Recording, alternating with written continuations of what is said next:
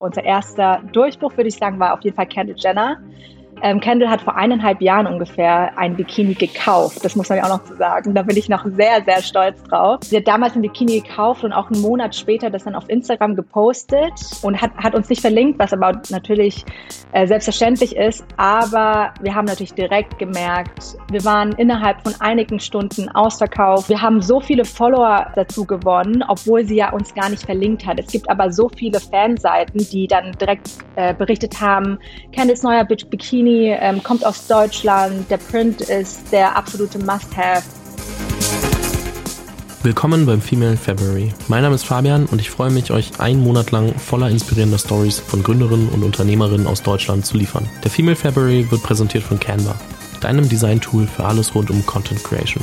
Canva hat auch für den Female February ein verlängertes Probeabo für die Pro-Version rausgegeben Dazu findet ihr alles weitere in den Show Notes und es sind dann 45 statt 30 Tage. Viel Spaß bei diesem Interview. Herzlich willkommen zu einer neuen Folge im Female February.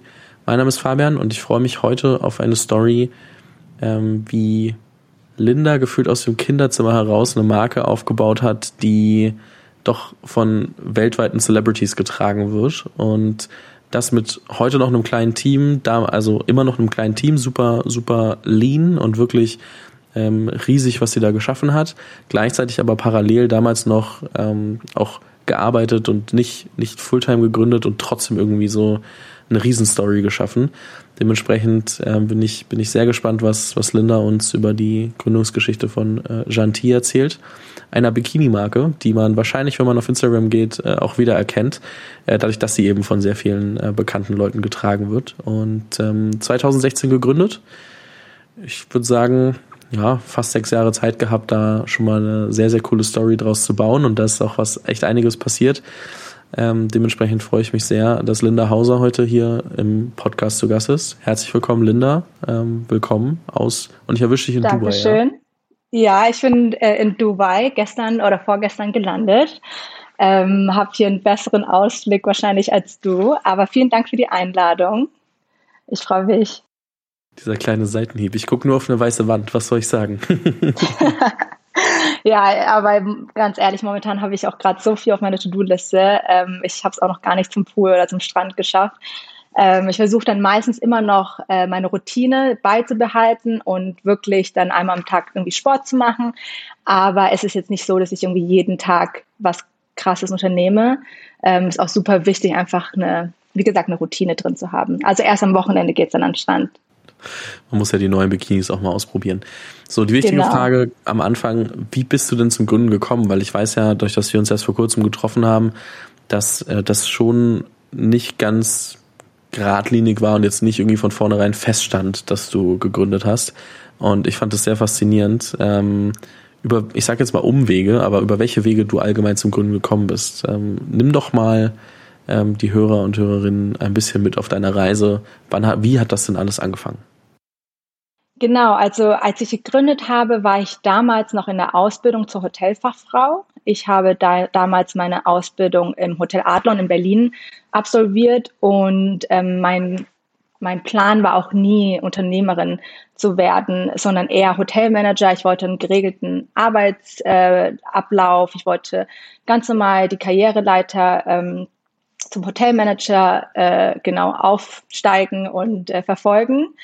Ähm, und dann habe ich nach dem Abitur, wie gesagt, äh, meine Ausbildung begonnen und habe aber langsam gemerkt, okay, körperlich ist es echt tough und äh, war auch eine sehr gute Schule, würde ich auch immer noch mal machen. Aber ähm, ich wurde da nicht so richtig gefördert, würde ich sagen, oder war meine persönliche, ähm, äh, mein persönliches Gefühl. Und ich war nach dem Abi äh, ein Jahr auf Weltreise und war auch surfen und habe dann gesehen, dass in Zentralamerika vor allem die Mädels immer mega knappe Bikinis anhatten. Und es sah auch immer toll und sexy aus. Und äh, ich kam dann wieder nach Deutschland und wollte dann auch solche Bikinis tragen und habe dann keine gefunden. Und ich weiß noch, damals bin ich dann auch immer zu H&M oder so gelaufen und bin danach aber dann noch weiter zum Schneider und habe der Schneiderin immer gesagt, ähm, ich möchte eigentlich so fast gar keinen Stoff am Po haben. Und die haben mich dann mal so angeschaut und dachten, was will die eigentlich mit so einem 15-Euro-Bikini und dann nochmal umschneidern. Und dann, ähm, ja, habe ich natürlich auch mit meinen Freundinnen darüber gesprochen und denen ging es auch so. Ich musste dann meine Bikinis mal aus Hawaii bestellen oder aus ähm, Australien. Das hat natürlich alles ähm, sehr viel Zoll gekostet, Shipping und so weiter und so fort. Und parallel dachte ich mir dann, weil ich bin, äh, ich komme eigentlich aus Thailand und ähm, bin damals immer noch einmal im Jahr nach Hause geflogen und habe es dann mit äh, einem kurzen Trip in Istanbul verbunden und habe mir dann da parallel schon ähm, Produktion angeschaut. Aber wie gesagt, auch noch nie im Hinterkopf, dass ich jetzt mal irgendwann eine krasse Brand ähm, aufbauen werde. Es war eher so ein Passion-Projekt. Ich dachte mir, okay, vielleicht verdiene ich mir neben der Ausbildung noch was äh, hinzu und ähm, war dann in Istanbul. Die Qualität hat mir damals bei der Produktion ähm, nicht so richtig zugestimmt. Äh, nach dem Urlaub habe ich dann weiter geresearched und habe dann letztendlich eine Produktion in Portugal gefunden. Bei der bin ich jetzt mittlerweile immer noch. Und ähm, ja, dann haben wir die Sample zusammen gemacht und irgendwann meinten die dann, okay, ähm, Produkt steht, wie viel bestellst du? Und ich war dann total überfordert, aber dachte mir, okay, let's go. Ähm, wir haben auch am Anfang, oder ich habe am Anfang auch super wenig investiert. Also ich glaube, heutzutage kann man, wenn man eine Fashion-Brand gründen möchte, gar nicht mit so wenig, sage ich jetzt mal, einsteigen. Ähm, ich glaube, heutzutage muss man mit einem bei jeder Order mit 25, 30k ähm, starten, sonst fest bei der Produktion niemand an. Und damals hatte ich Glück, dass die, glaube ich, schon für drei oder 4.000 Euro die erste Kollektion äh, produziert haben. Und äh, das war halt mein Vorteil. Die Produktion hatte damals sich noch gar nicht auf Swimwear spezialisiert und meinen zu mir, hey, ähm, wir machen das einfach zusammen, ähm, wir gehen den Weg gemeinsam, wir testen äh, uns aus und ähm, Genau, und äh, wachsen zusammen und ähm, da das für die auch ein komplett neuer Markt war. Und äh, so fing es halt an, dass ich dann die erste Kollektion äh, gelauncht habe, habe dann äh, in meinem kleinen Zimmer, ich glaube zehn Quadratmeter, ohne Scheiß, ähm, habe ich dann mein, mein Ikea-Regal einfach ausgeräumt und dann diese Ikea-Plastik- äh, ähm, Wannen sozusagen reingeschoben und dann wirklich jeden einzelnen Bikini da äh, reingelegt habe und dann eine Instagram-Page gelauncht und dann versucht natürlich Influencer anzuschreiben und so kam das eine zum anderen. Natürlich jetzt so, ähm, letztendlich hat das jetzt alles äh, vier, fünf Jahre gedauert, bis äh, wir mit Janti äh, mittlerweile auch die Celebrities in den USA bestücken, aber äh, so im Großen und Ganzen ja. Jetzt stelle ich mir vor, die 21-jährige Linda mit irgendwie einem Zimmer voller Bikinis hat ihren eigenen Kleiderschrank irgendwie schon quasi ausgeräumt und aussortiert, dass da Bikinis reinpassen äh, ins, ins Regal. Ähm, und launcht eine Instagram-Page und ähm, schreibt alle Influencerinnen an. Ich kann mir vorstellen, dass ja, also damals war Influencer-Marketing natürlich nochmal was anderes als heute. Trotzdem stelle ich mir das nicht ganz so einfach vor. Gab es irgendwelche Hacks oder Möglichkeiten für dich, ähm, vielleicht über andere Wege an die, an die Leute ranzukommen? Oder wie bist du deine Produkte losgeworden am Ende? Also, weil es ist ja erste Kollektion, keiner kennt dich. Wie hast du es gemacht? Genau, ich glaube, ganz am Anfang, ich hatte damals auch nicht so ein, sage ich jetzt mal, ein größeres Netzwerk wie, wie jetzt. Also da ist es nicht mal so, hey, könnte mal jeder irgendwie was in der Insta-Story posten und mich und die Brand taggen, sondern äh, da, ich fing, glaube ich, mit 50, 70 äh, Follower an von Freunden und Familie und habe natürlich dann wirklich jeden einzelnen angeschrieben und die meisten, also ich glaube wirklich damals so 98 Prozent, haben mir direkt abgesagt, wieso auch. Also die sehen eine kleine Brand, ähm, checken noch nicht so richtig, okay, wie ist die Qualität, sehen irgendwie gar keine Influencer, die das davor getragen haben und äh, so weiter waren natürlich auch unsicher und wiederum haben sie ja auch von anderen Brands Geld bekommen, äh, um die Produkte zu tragen. Da ich aus der Hotellerie kam, wusste ich aber, wie das funktioniert ähm, im, im Background. Ich war früher Page, ganz normal, ähm, war auch ein Teil meiner Ausbildung. Das heißt, ähm, ich, äh, ich musste immer auf die Zimmer Briefe hochbringen, Pakete und ähm, alles Mögliche an äh, die Hotelgäste. Und dann habe ich ähm, mir überlegt, okay, wenn wir das machen im Hotel Adlon, dann machen das doch sicherlich auch andere Hotels. Das heißt, ich ähm, habe dann immer, ehrlich gesagt, ein bisschen Influencer gestalkt, habe geschaut, ähm, okay, wer ist jetzt in welchem Hotel? Berlin Fashion Week war gefühlt so die ganzen Influencer im Hotel Zoo. Ähm, ich habe natürlich jedes Paket dann einzeln verpackt, richtig schön mit handgeschriebenen Karten und habe mich dann irgendwie auch schick gemacht, ähm, damit ich sehr selbstbewusst und ähm, überzeugend rüberkomme. Bin dann äh, zur Rezeption und meinte so, ja, Farina Opoko erwartet das Paket oder Pamela Reif erwartet das Paket. Und, ähm, und die haben mich dann erstmal so ein bisschen weird angeschaut, weil ich war 21 und was will ich? Aber kann ja auch sein, dass ich für irgendeine große Firma irgendwie arbeite und jetzt Pakete hin und her schleppen muss. Ähm, aber dann haben die, ähm, die Rezeption, die haben dann wirklich die Pakete auf die Zimmer gebracht. Und dann habe ich natürlich dann die ersten Stories gesehen. Manche haben nicht direkt getaggt, was ich auch total nachvollziehen kann. Also ich bin jetzt nie, dass ich jetzt so sage, boah, wieso taggen die nicht? Aber ähm, ich glaube, die allererste Influencerin, die mich wirklich supportet hat, war Farina Opoku. Sie hatte genau an dem Tag direkt ein Bikini angezogen, ein Post, äh, ein Foto gepostet, in, in der Caption Janti Berlin ver, äh, verlinkt, auf dem Post nochmal verlinkt und es war ja, das ist ja immer noch so viel wert, was andere Marken normalerweise für so einen Post ausgeben, ist ja enorm. Und durch Farina war dann auch so ein Schneeballeffekt und ähm, und dann haben andere Influencer gesehen, dass sie das getragen hat. Das heißt, ähm, sie war halt auch meine Referenz und so kam das eine zum anderen und irgendwann kam Pamela Reif dann auch auf mich zu, hat uns dann angeschrieben, so hey, eure Bikinis sind geil. Ich hatte von damals, ich hatte, euch, äh, hatte ich noch die Bikinis äh, vom Hotel Zoo geschenkt bekommen, ähm, dürfte ich vielleicht mehr haben und so weiter und dann war ich mit ihr regelmäßig in Kontakt und so äh, ging das halt von der einen Influencerin zur nächsten.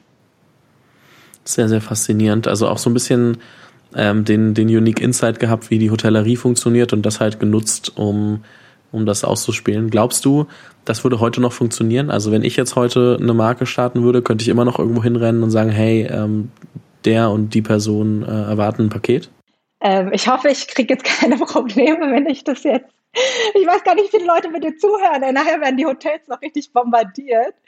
Aber ganz ehrlich, ich glaube, es funktioniert immer noch. Ich würde also ich habe es vor einem Jahr, glaube ich, noch gemacht. Wenn ich so wirklich sehe, dass irgendein Celebrity, den ich immer gerne ähm, in den Bikini sehen wollte, äh, hundertprozentig, das funktioniert noch. Und jetzt, also ich hoffe, ich hoffe, Hotel Zoo wird jetzt nicht belagert. Ich bin gespannt. Ähm, falls das jemand macht, ähm, mir bitte gerne irgendwie auf Insta oder so dann schicken. Ich fände äh, oder auch LinkedIn oder per E-Mail oder was auch immer, fände ich faszinierend, ähm, da die Erfahrungswerte zu hören. Ähm, du hast drüber gesprochen, ähm, Farina Opoku, Pamela Reif, äh, dann als erste Referenzen. Ähm, du hast bis heute beibehalten, das hast du, glaube ich, so ein bisschen durchklingen lassen, ähm, dass du die Influencerin nicht bezahlst. Und ich meine, es ist ja heute schon Standard, dass man sagt, ja, wir geben Influencern Budget, wir machen Postings hier und da. Warum hast du dich dagegen entschieden? Ähm, es gab mehrere Gründe, ehrlich gesagt. Ich glaube, hätte ich das Budget vom Anfang an gehabt, hätte ich es auch sicherlich mal probiert ähm, und auch äh, mal eine große Kampagne gestartet oder was halt viele andere Brands auch machen. Ähm, die Möglichkeit war mir ehrlich gesagt einfach nicht gegeben. Wir, wir sind komplett äh, self-funded, wir haben keine Investoren, immer noch nicht. Ähm, und wenn man damit anfängt, ein, eine Influencerin äh, zu bezahlen oder ein Model, alles sind vernetzt. Das heißt, die reden untereinander und so weiter und so fort. Und nachher möchte jeder was.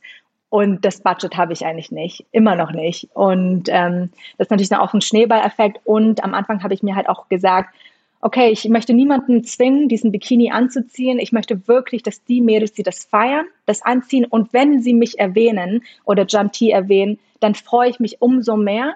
Aber auch wenn sie es feiern und es nicht erwähnen, res respektiere ich es auch. Das ist ja letztendlich auch ihre, ihr, ihr Job. Also ich kann ja jetzt nicht äh, von jedem verlangen, dass sie das for free machen. Ähm, aber genau, bin, haben wir so von Anfang an gestartet, unter anderem, weil wir es nicht anders konnten und mittlerweile aber sage ich auch, ähm, das machen wir nicht mehr. Also das machen wir, das machen wir allgemein nicht. Also ab und zu kommen auch coole Mädels auf uns zu und sagen sie, hey, wie wär's mit einer Paid Collab? Ich liebe eure Produkte. Dann sage ich direkt, ähm, tut mir leid, wir gehen keine Paid Collabs ein.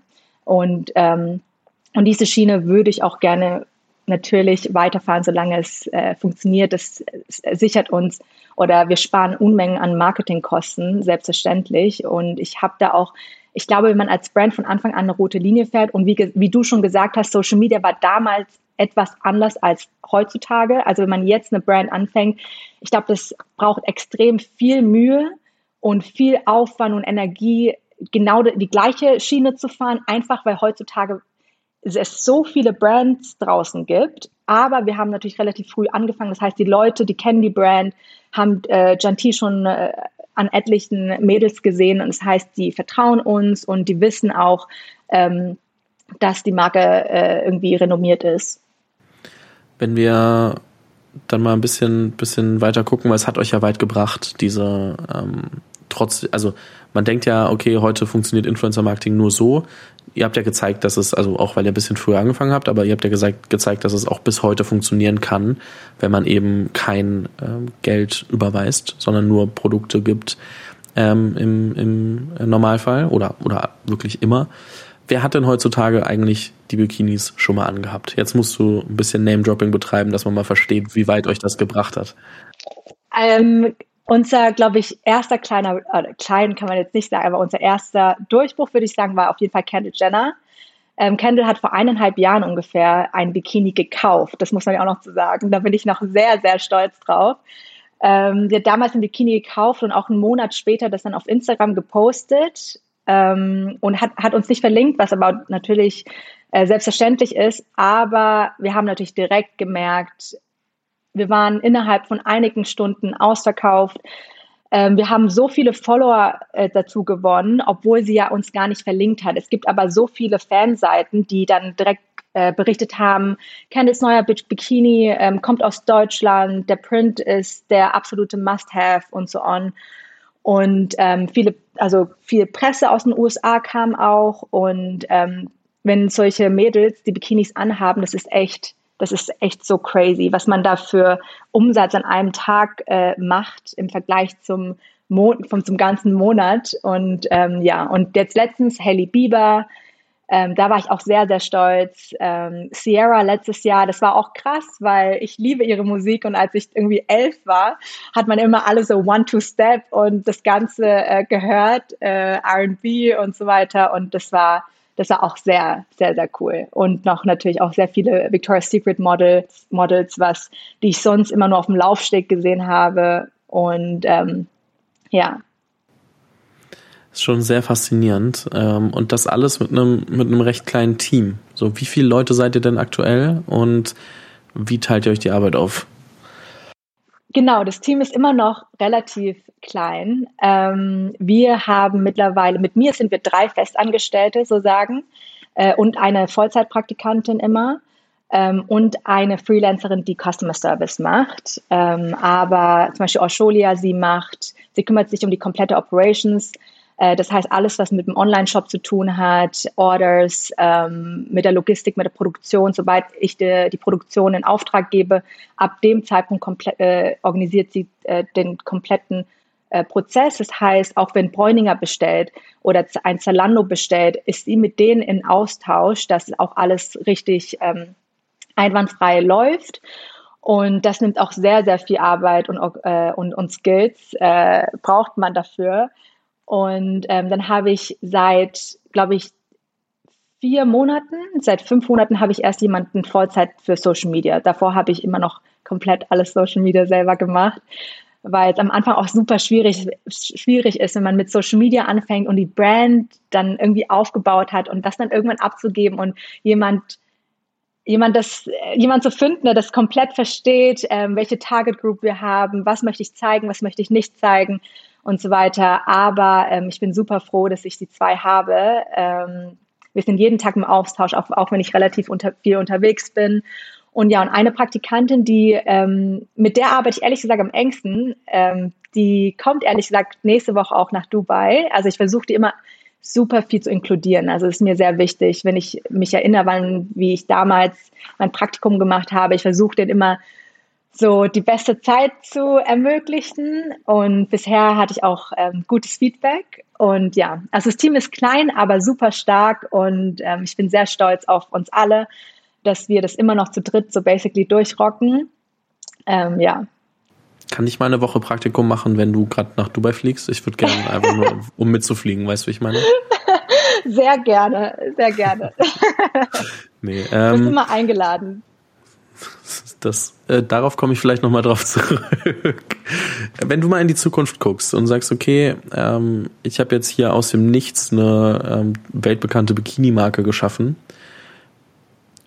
Also ich meine, das, das fühlt sich ja schon riesig an. So, aber wo, wenn du so in die Zukunft guckst, fünf bis zehn Jahre, einfach mal möglichst weit weg von dem aktuellen Stand zu gehen, wo willst du es hinentwickeln? Wo siehst du äh, Janti langfristig? Ähm, was ist die Vision ähm, hinter, hinter all dem, was du gerade machst?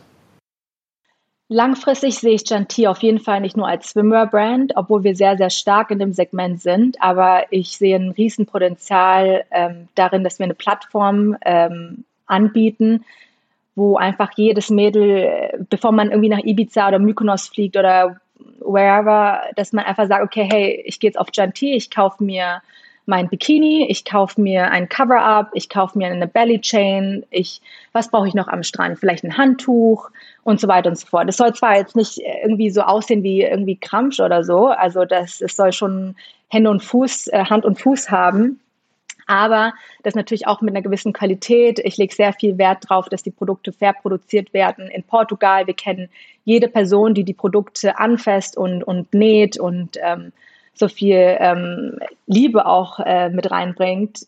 Und jedes Mal, wenn ich in Portugal bin, treffen wir uns, äh, gehen aus, äh, gehen irgendwie essen mit dem ganzen Team. Aber auf jeden Fall, das ist so meine Vision. Also ich möchte auf jeden Fall nicht nur bei Swimwear bleiben. Wir fangen auch schon dieses Jahr ehrlich gesagt damit an. Deswegen ist es gerade bei mir die Hölle los. Nämlich launchen wir im April ähm, nochmal so eine richtige Resortwear. Das heißt, Kleider, die, du, die man in Beach Club äh, anzieht oder auch sogar zum Dinner. Das heißt, so richtig ähm, haben, äh, mit Cotton, also was Hochwertiges, äh, Recycled Cotton.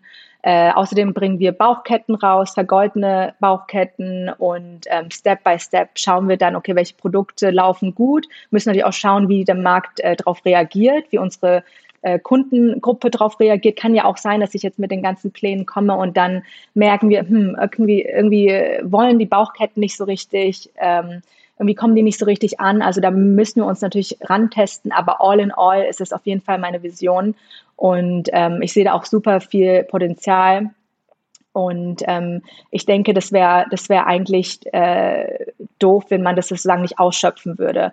Wir haben ja schon einen guten, äh, einen guten Kundenstamm, äh, der bereit ist, 150 Euro plus für ein Bikini auszugeben.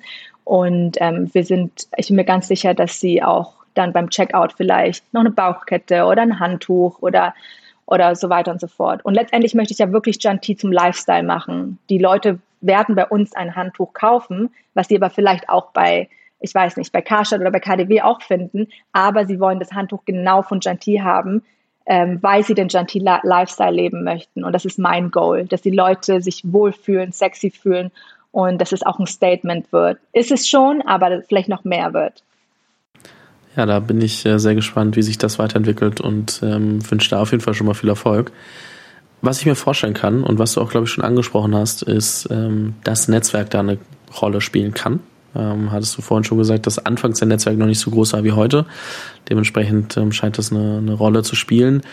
Darum muss ich einmal kurz die Community Corner präsentiert von LinkedIn einleiten und dich fragen, welche Rolle spielt denn Netzwerk eigentlich für dich als Gründerin? Netzwerk spielt eine große Rolle. Ich glaube, so zum Beispiel auf LinkedIn bin ich leider noch nicht richtig aktiv, ähm, aber vielleicht mal in the future. Aber ich merke jetzt zum Beispiel, vor allem jetzt, ähm, wir gründen nämlich eine zweite Firma. Wir werden ähm, ab April Badehosen verkaufen und über eine komplette, komplett andere Brand. Und da habe ich sofort gemerkt, man wusste, wen man kontaktiert für bestimmte Dinge.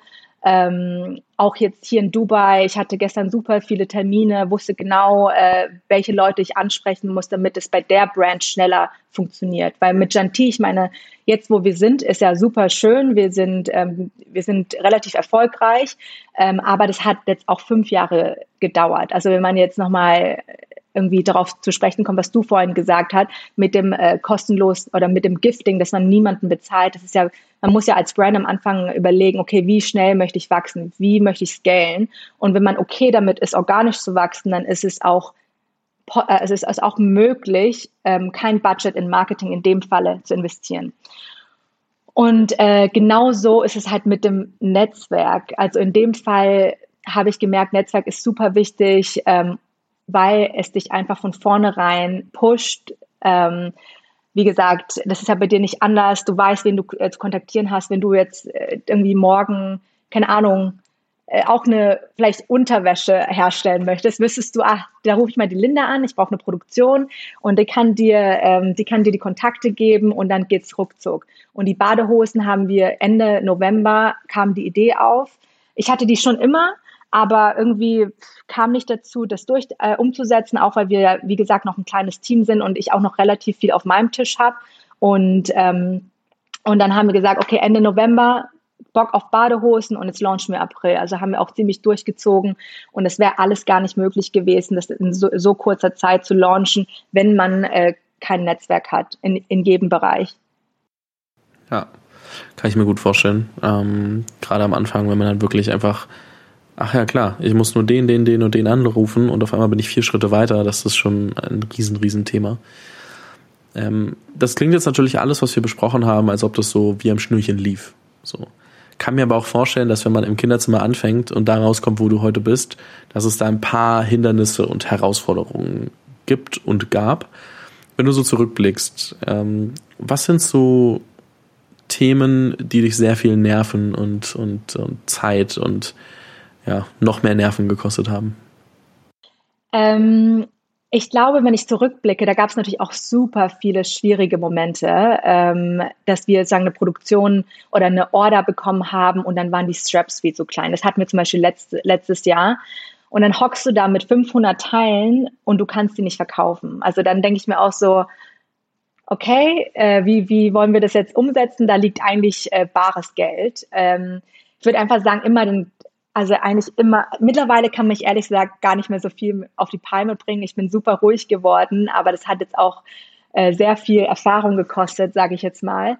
Ähm, das, also einfach, dass es reibungslos läuft. Ich bin nämlich eigentlich der Fan, äh, immer schon ein bisschen schneller zu arbeiten und äh, den Speed anzuheben. Ich, also ich habe auch mal gehört von einer anderen Gründerin, die hat mal gesagt, wenn dein Produkt perfekt ist, hast du zu spät gelauncht. Und ich bin derselben Meinung, weil in dem Prozess, wenn du ein Produkt launch, was vielleicht 90 Prozent okay ist. Klar, bei den Straps ist das anderes, weil das ist wirklich, ähm, also kann man eigentlich nicht verkaufen. Aber wenn jetzt zum Beispiel ein Zentimeter zu weit nach rechts gesetzt wurde oder so, oder so on. Das checkt der Kunde meistens gar nicht. Und anstatt sich da Gedanken zu machen und dann irgendwie total verzweifelt zu sein, einfach launchen, Feedback einholen, schauen, dass es nächstes Mal nicht mehr besser wird, gucken, ob man vielleicht die Dinge in Sales setzt, aber einfach launchen, einfach rausgehen, weil jeder, jeder Customer gibt dir ein Feedback, indem er es vielleicht auf Instagram shared,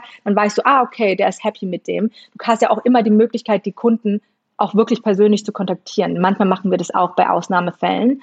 Ähm, und ja, das würde ich sagen. Und natürlich Logistik ist bei uns immer noch super Thema. Ähm, deswegen ist ja auch so der einzige Grund, nicht der einzige, aber das bereitet mir immer noch sehr viel Kopfschmerzen, weil wir genau in dieser, ähm, in, das, in dieser Phase sind, dass wir fast groß genug, um alles personalisiert in der Logistikfirma zu haben und auch gute Preise international zu haben. Ähm, aber wir sind halt noch nicht so groß. Also wir arbeiten mit einer Logistikfirma zusammen, die haben, glaube ich, 500 Marken und sind riesig. Und, ähm, und unsere, ähm, unser zweitgrößter Markt ist in, äh, geht in die USA. Und dann ist es natürlich super wichtig, dass die dass der Versand kurz ist, dass die Preise eigentlich human bleiben und nicht irgendwie 30, 40 Euro kosten für ein kleines Paket. Und da, das ist eigentlich der Punkt, da äh, strugglen wir ehrlich gesagt auch gerade, weil ich momentan immer noch nicht bereit bin, eine, ein eigenes Warehouse äh, einfach zu, zu gründen, zu eröffnen, weil das natürlich auch so viel Arbeit ist und da brauche ich auch hier einen Experte dabei und ich bin eigentlich ein ganz großer Fan von alles outsourcen. Deswegen sind wir auch ein relativ kleines Team, weil wir wirklich sehr, sehr viel outsourcen. Und die zwei ähm, Punkte sind so, aber sind so das, was mir so basically manchmal Kopfschmerzen bereitet. Aber sonst, ich glaube, Bestimmt. Also jetzt, wo du mich fragst, fällt mir jetzt nichts ein, aber natürlich, sonst hätten wir nicht fünf Jahre gebraucht, bis wir jetzt hier sind. Es lief bestimmt, also es lief ganz sicher ganz viel nicht, nicht, nicht richtig. Auch, dass uns mal das Geld ausgegangen äh, ist. Zum Beispiel vor eineinhalb Jahren kam eine riesengroße Order von Zalando raus rein. Wie sollte ich das bezahlen? Aus dem Cash, wie gesagt, wir sind, äh, wir haben keine Investoren. Ich hatte ich hatte nicht genug Cash auf Lager, ähm, müssten, mussten wir irgendwie 70k bezahlen. Muss ich ganz ehrlich sagen, ich habe meinen Vater angerufen, meinte dann so, Papa, das Geld kommt auf jeden Fall wieder rein. Kannst du mir bitte, das ist jetzt auch nicht ein kleiner Betrag. Äh, also da bin ich auch super dankbar, ähm, dass mein Vater mir dann das Geld ausgestreckt hat. Aber sowas darf man auch nicht vergessen. Also klar, das sieht dann nach außen hin immer alles aus wie irgendwie äh, alles perfekt, aber wir strugglen natürlich manchmal auch. Ähm, wenn man keine Kredite hat oder äh, irgendwie Investoren, man muss halt immer jeden Monat schauen, wo das Geld reinkommt. Wenn der Umsatz schlecht ist, hast du kein Backup, brauchen wir irgendwie, müssen wir Geld zur Seite legen für die nächste Kollektion und wie viel und so weiter und so fort. Also es ist jeden Tag irgendwie ein Struggle. Ja. 100 Prozent. Vielen Dank für die ehrlichen Einblicke. Ähm, ist, glaube ich, ganz gut, um mal zu verstehen, was so alles auch schieflaufen kann oder zwischendrin halt einfach gemeistert werden muss. Also es ist ja, es läuft ja schief vielleicht mal, aber es wird halt noch gedreht. Also es ist eine Herausforderung, aber ähm, ihr habt sie ja alle bisher durchgestanden und ich glaube, das kann auch äh, gut und gerne so weitergehen und das ist auch richtig so. Ähm, und die Herausforderungen werden zwar immer größer, aber wie du sagst, man wird auch immer ein bisschen ruhiger und, und lässt sich weniger ähm, schnell aus der Ruhe bringen. Man äh, sitzt dann da und denkt sich, another one. ob das positiv ist oder nicht, aber man, man, man wird schon so ein bisschen, ja, deutlich, deutlich entspannter. Ich habe äh, noch zwei Fragen an dich. Und zwar, du hast ja gesagt, du hättest eigentlich nie gründen wollen, sondern wolltest eher ins Hotelmanagement. Jetzt, wo du die Gründerperspektive kennst, ähm, gibt es Dinge, die du gern früher gewusst hättest, die vielleicht auch die Perspektive schon ein bisschen verändert hätten? Mm, ich, ich wusste, dass auf jeden Fall solche Fragen kommen. Oder so solche, solche Fragen wie, was empfiehlst du anderen Gründern? Da bin ich, glaube ich, immer nicht die beste äh, Ansprechpartnerin. Aber lass mich mal kurz überlegen. Ähm, nee, ich glaube, ich war immer super real, realistisch. Ich wusste, wie viel Arbeit ähm, auf mich zukommt und ich war auch immer bereit, alles zu geben. Aber ich glaube, dass ähm, die Hotelausbildung mich auch sehr abgehärtet hat. Also wenn man da zwölf Stunden kellnert bei 40 Grad in der Sonne, ähm, dann weiß man auch, was äh, körperlich harte Arbeit äh, bedeutet. Aber ja, also dass man viel arbeitet, das, das war mir klar. Ähm, du wirst auf dem Weg Leute verlieren. Ähm, das war mir früher auch nicht so richtig klar. Also klar, man, man hat es immer wieder gehört, aber weißt du, du hast auf einmal weniger Zeit, um auszugehen, um äh, dich um für Freundschaften ähm, zu bemühen oder immer abzudaten und jeden Tag am Handy und vielleicht mal trinken. Ich trinke super wenig. Ich versuche jetzt einfach alles, was ich mache, sei es Essen, Sport, irgendwie Alkohol oder so weiter, alles mache ich aber auch mit mittlerweile mit einem Hintergedanken. Das heißt, ich versuche meinen Körper auf ein Höchstlevel zu bringen, indem ich körperlich fit bin und das ist merke ich enorm. Also wenn ich körperlich fit bin, bin ich mental fit und ich bin auch motiviert, ich starte anders in den Tag.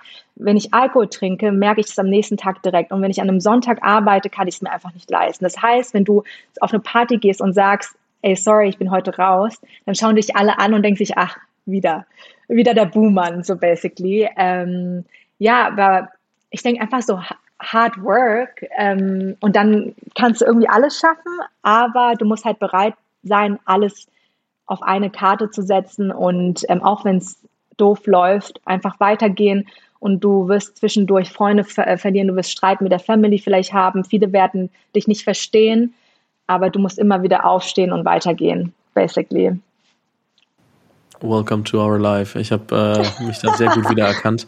Ja, der Sport zurzeit weniger, aber bei all den anderen Sachen ähm, äh, stelle ich mich 100% äh, hinten an. Und ganz ähm, ehrlich, aber wenn ich jetzt so vergleiche, ähm, was, was, was, also wie flexibel ich sein kann, ist ja auch ein Privileg. Und ich tausche es tausendmal nochmal dagegen irgendwie Party oder whatever ein. Also ich gehe super gern feiern, verstehe mich nicht falsch, aber ich habe es total reduziert und ähm, oder auch andere Dinge. Ähm, oder dass ich einfach manchmal Sport priori priorisiere ähm, als andere ähm, Dinge. Ja, ja, ist ja auch richtig so. Und ähm, muss ja auch, muss ja einfach zu einem passen und zu dem, was man erreichen möchte und, und als, als Lebensstil haben möchte. Du hast die andere Frage ja quasi schon vorweggenommen und äh, hast mich da schon. Ich wusste es, ich wusste das. das äh, meine Abschlussfrage wäre natürlich gewesen: Was würdest du jemandem mit auf den Weg geben, der oder die gerade überlegt zu gründen? Hast du ich schon erahnt? ich habe es ich hab's geahnt, aber ich dachte mir, ach, egal, ich überlege einfach, wenn ich, äh, wenn ich gefragt werde. Hast ja auch. Ähm, und ehrlich gesagt, es gibt so viele geile Sprichwörter, auch wenn ich mir andere Podcasts von ähm, coolen Gründern höre, die geben immer, und wenn ich dann das, das höre, denke ich mir so, boah, das hätte mir auch einfallen können. Aber ich glaube, bei mir ist es ähm, ziemlich simpel, weil ich bin, ich bin wirklich überzeugt, wenn man alles gibt, wenn man wirklich bereit ist, Dinge zu riskieren und all in zu gehen und ähm, Abstriche zu machen, dass man wirklich vieles erreichen kann. Ich würde nicht immer sagen, man kann alles erreichen, ähm, aber dass man echt alle, naja, irgendwie schon, aber ähm, wenn du Bock hast und du, wenn du das machst, du findest immer eine Lösung. Also deswegen würde ich immer sagen, mach. Mach, wenn du wirklich eine Vision hast und wenn du wirklich Bock drauf hast. Sobald du 95 Prozent Bock hast, würde ich es lassen. Du musst schon 110 Prozent Bock haben. Weil ich denke immer so, ich, ich ganz ehrlich, Gründer zu sein, manchmal denke ich mir, wir sind verrückt, weil, ähm, weil andere Leute würden das gar nicht durchmachen, dieses Auf und Ab. Und ich habe auch so oft früher irgendwie geweint und war am Ende und so. Jeder normale Mensch hätte, hätte schon aufgegeben. Und, und ganz ehrlich, ich meine, wenn, wenn die Brand, wenn Janty jetzt fünf Jahre braucht hat, bis, bis zu dem Zeitpunkt, ähm, also da war sehr viel auf und ab dabei und jeder normale Mensch hätte schon früher äh, gecancelt und äh, Gentil geschlossen. Also da bin ich mir ganz sicher. Und ähm, einfach Durchhaltevermögen, einfach durchpowern und dann schafft man das auch. Da möchte ich nicht viel hinzufügen, das möchte ich gern so stehen lassen. Das, äh, liebe Zuhörerinnen und äh, Zuhörer, war die Story von Linda Hauser, der Gründerin von Janti, einer inzwischen doch sehr weltbekannten äh, Bikini-Marke. Auch wenn es für dich, Linda, wahrscheinlich immer wieder äh, crazy ist, das dann irgendwie mal so ausgesprochen zu hören. Ja, also man, total. Man lebt ja, aber wenn man das dann mal so runterbricht, wahrscheinlich nicht so einfach. Ich fand es sehr inspirierend, sehr faszinierend. Ähm, hat mich sehr gefreut, dass ähm, du mir auch äh, ein paar Mal empfohlen wurdest, dass ich gesagt habe, hey, ich muss Linda auf jeden Fall mal treffen, um zu verstehen, was da eigentlich passiert, dass das jetzt von allen Ecken gerade irgendwie reinprasselt für den Female February noch. Ähm, war auf jeden Fall eine richtig gute Empfehlung von, von äh, Piran, äh, der auch schon zu, äh, zu Gast im Podcast war, Gründer von Coro Drogerie und äh, von Niklas Schwake, der äh, noch nicht da war, aber bestimmt auch irgendwann mal hier sein wird. Und ähm, ja, mir bleibt es an der Stelle nur zu sagen, weiterhin viel Erfolg, vielen, vielen, vielen lieben Dank und genieß deine Zeit in Dubai. Dankeschön, bis bald.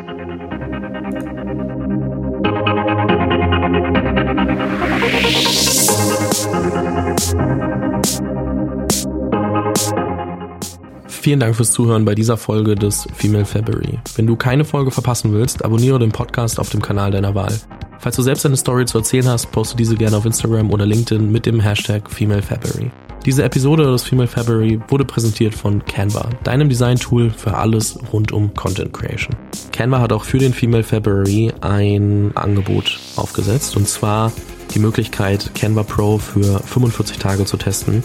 Das Angebot gibt es so online nicht. Es sind immer maximal 30 Tage und dementsprechend äh, freue ich mich sehr über das Angebot von Canva. Das Ganze findet ihr unter canva.me slash female February, alles zusammen und klein dann. Findet ihr aber auch nochmal in den Show Notes und dort könnt ihr einfach auf den Link klicken und euch dann das Probeabo für Canva Pro holen.